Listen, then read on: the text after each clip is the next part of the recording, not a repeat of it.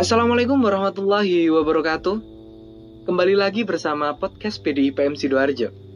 Aduh, bagi yang masih tiduran, malas-malasan, sibuk mikirin posisi buat rebahan, atau yang udah siap-siap buat berangkat ke medan perang, ayo, sekarang berangkat. Loh, kok ada apa ya? Sekarang tanggal 1 Mei 2020 hari apa? Ya, Hari Buruh Internasional. Sebelum kita membahas lebih dalam lagi mengenai buruh, ayo kita ulas singkat sejarah panjangnya. Di abad ke-19, ketika revolusi industri berada pada masa kejayaannya, banyak buruh yang sekarat karena kondisi kerja yang buruk dan kerja yang panjang. Dikutip dari Story, Federasi Buruh Amerika berupaya untuk mengakhiri kondisi yang tidak manusiawi ini. Mereka pun mengadakan konferensi di Chicago pada tahun 1884. Dan salah satu hasil dari pertemuan tersebut adalah desakan agar buruh bekerja selama 8 jam dalam satu hari, dimulai sejak 1 Mei 1886. Akhirnya, pada 1 Mei 1886, kota Chicago menjadi pusat demonstrasi besar-besaran. Seluruh buruh yang memperjuangkan hak-hak mereka. Lebih dari 300.000 buruh di seluruh Amerika Serikat turun ke jalan untuk menuntut hak-hak mereka. Awalnya, protes ini berjalan dengan damai. Hingga pada tanggal 3 Mei, polisi, buruh, rusuh ataupun bentrok yang keesokan harinya warga sipil pun menjadi korban. Akhirnya, tanggal 1 Mei ditetapkan sebagai Hari Buruh Internasional. Begitu pula dengan Hari Buruh Internasional yang ada di Indonesia. Sejarah yang begitu rumit dimulai pada tanggal 20 April 1948.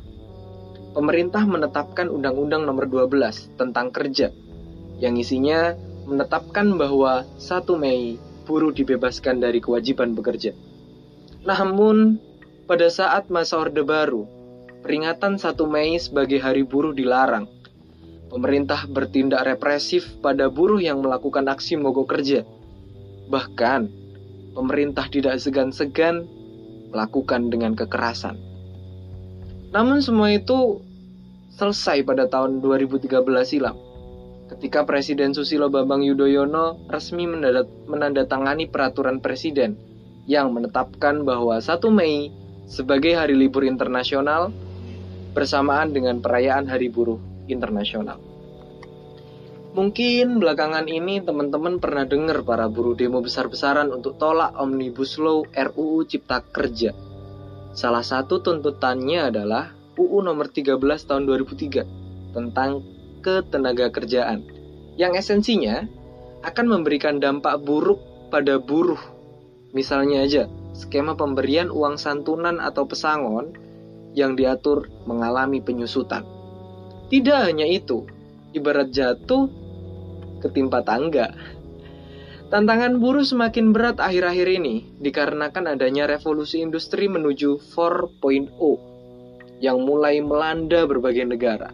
Bahkan sudah menginjak revolusi industri 5.0. Salah satu indikator revolusi tersebut adalah industri yang menghubungkan mesin melalui sistem internet. Padahal, tanpa ada revolusi itu saja, peran buruh semakin dikurangi.